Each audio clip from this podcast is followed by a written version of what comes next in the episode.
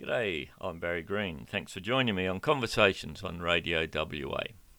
My next guest is not West Australian, but's had a significant contribution to a conservation project in Western Australia, Dr. John Wamsley. G'day, John. G'day, Barry. How's it going? I'm going well. Now, your name has been familiar to me and many West Australians who are interested in conservation of wildlife. Um, and you've just released a book called A Vanishing Kind.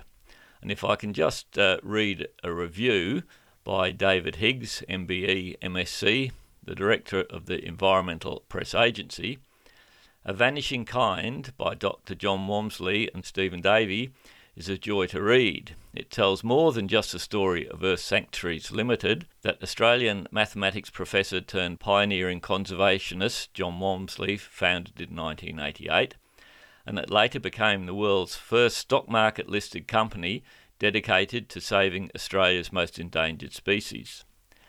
Such a book has been needed for a very long time. It should be on the essential reading list for any student of the environment or conservation.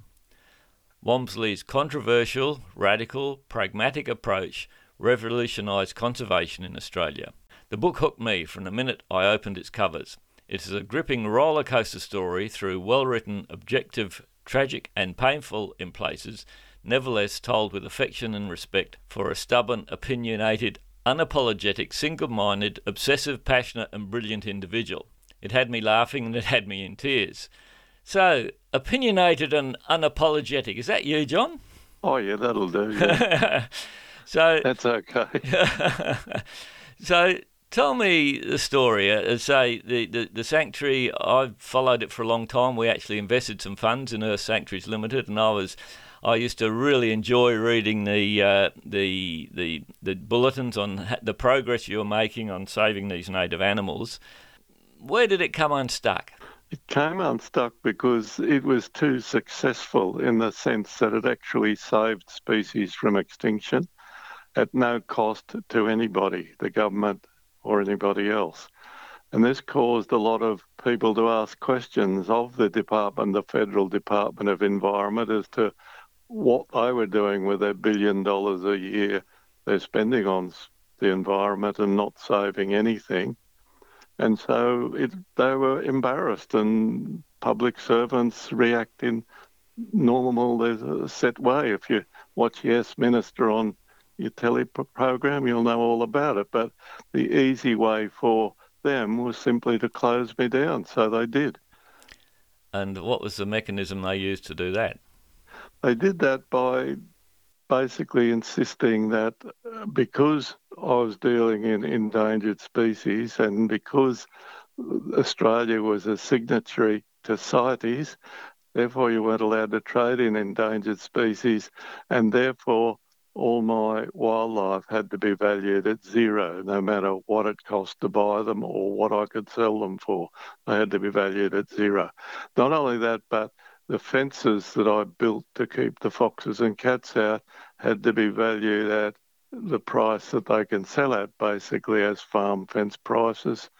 And the feral eradication of the sanctuaries had to be written off. It couldn't be give a value. In other words, land with foxes and cats on it is exactly the same price as land without foxes and cats on it. And so we had to write off everything we spent basically.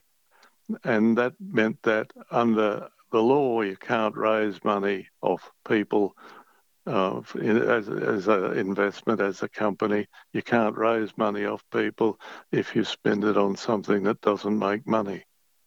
So we had to write off everything, and that collapsed us. We weren't in a position where we were allowed to raise money anymore. Even though we had some millions of dollars in the bank, we weren't short of money.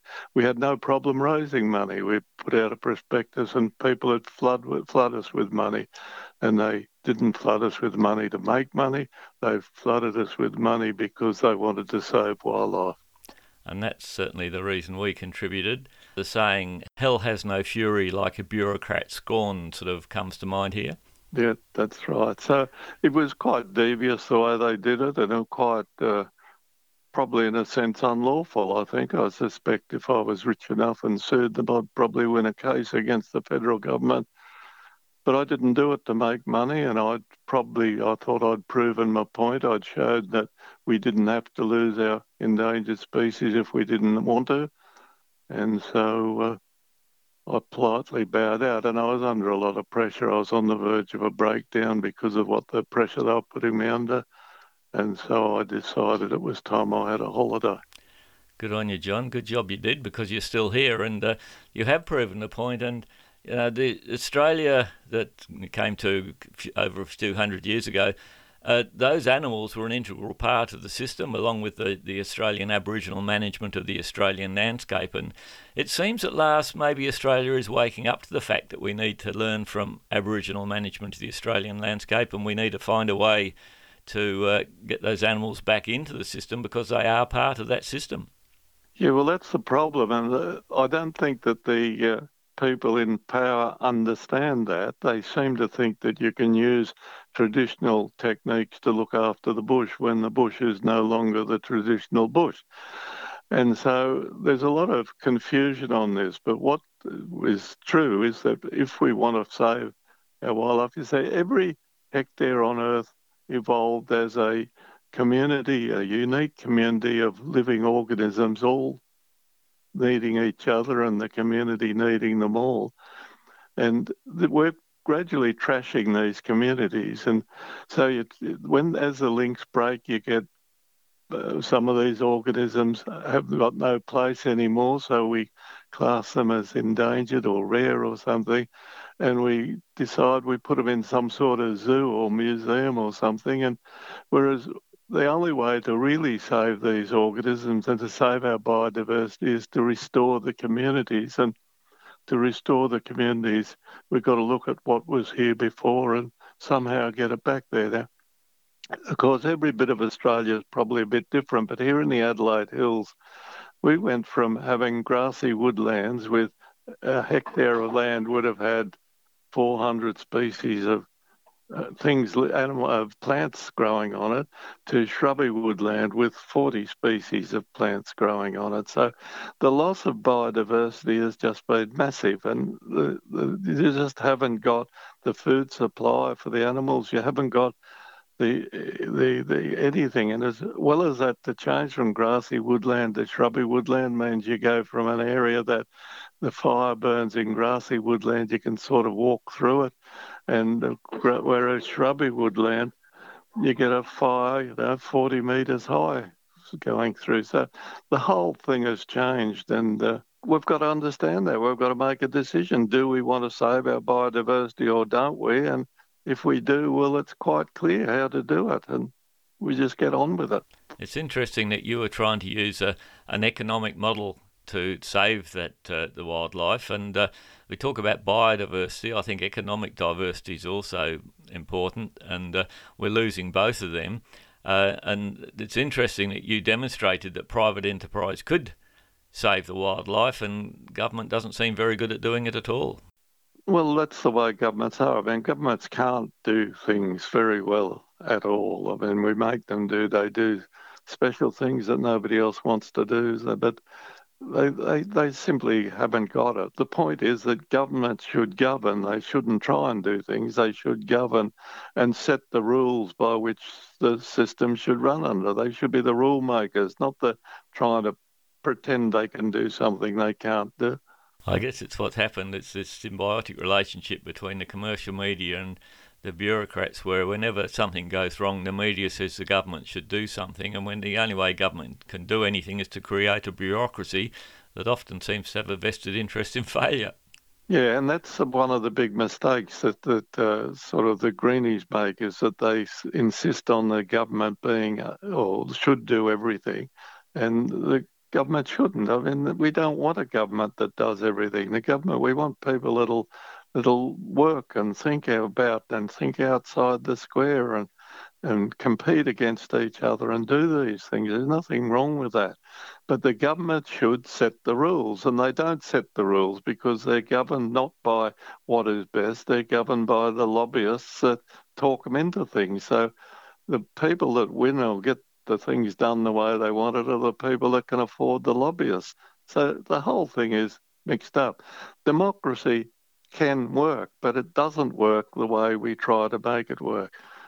I think you're right, John, and but I, I'm still I'm optimistic. You know that the internet is providing a mechanism for, for a lot of this sort of stuff to happen. And the regenerative agriculture movement's taken off around the world. And the mechanism is that the internet is providing a platform to allow innovative farmers and independent scientists to work together.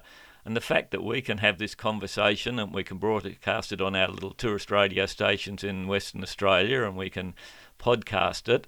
And uh, if you like what we're saying, you can share it. I, I sort of see that as the internet providing this sort of uh, diverse web that you talked about in terms of uh, stable ecosystems? Well, look, Barry, the change is enormous, and I know that when I look back. It's just that I get a bit frustrated at times. It's so slow, but we are actually saving endangered species now by using models that were tested and proven, and so it is happening. But you, you wonder sometimes why it has to take so long. So the West Australian connection to this conversation, John, you were involved in a, a uh, successful sanctuary set up at Gidgegannup. Do you want to tell us a bit about that? Yeah, well, so the bloke called Martin Copley, who was from Western Australia, came to uh, Warrawong Sanctuary and he saw what it was like and he thought that was good. He'd like one, so he asked me to build him one, and I built him one at Gidgegannup. It's called the Karakamia Sanctuary, and it's a it's uh, that started him off, and from there he decided he wanted bigger and better ones. And then when the government closed me down, he purchased the bigger sanctuaries and formed the Australian Wildlife Conservancy, and so they uh, they now manage uh, sanctuaries like Scotia Sanctuary and and the Sanctuary that I built. Well, you're a great innovator, John, and and uh, and this is playing on a tourist radio, and and I see tourism having a place to play in this agri-tourism, eco-tourism, getting people out and uh, experiencing these things because this is only going to be successful if the the mass of the population get behind it, and if they if they're not aware of these things, then they're not going to support it. But if tourism provides an opportunity for the people to find out about all this stuff, well, that's got to be good. Yep, and by the way, Barry, I ask everyone to buy them a book. They can go buy Vanishing Kind and buy it on the best place for anyone in Australia to buy it is on my website, www.johnwamsley.com. And there's a page there on book sales, and you just press the button and it's delivered to you. The, the delivery is is in the charge for the book. That's great, John. And I, I absolutely uh, encourage our listeners to to read John's book, A Vanishing Kind. Thanks for taking the time to talk to us today, John. Well, thanks, Barry, for talking to me. It's been a privilege. Thank you. John's book, A Vanishing Kind, is a great read, and uh, like most things, if you go straight to the provider, you'll get it at a better price than you will from these uh, big online sites. This book is a must read for anybody who's interested in the environment and a good read for anybody who isn't. John's uh, been on a fairly difficult path and come out the other side and uh, is an inspiration to me and many other people. And you can buy his book at johnwamsley.com. And like anything you hear about on our programs, uh, we will provide a, a, direct link to John's website from within the, the, the podcast of this. Well, thanks a lot, John. Okay, Barry. Hope it all goes well. You've been listening to Dr. John Wamsley talking about his work and his book, A Vanishing Kind, on Conversations on Radio WA as we tell the stories of people and places in Western Australia. To hear this story and conversations with other innovators in Western Australia, visit touristradio.com.au forward slash conversations.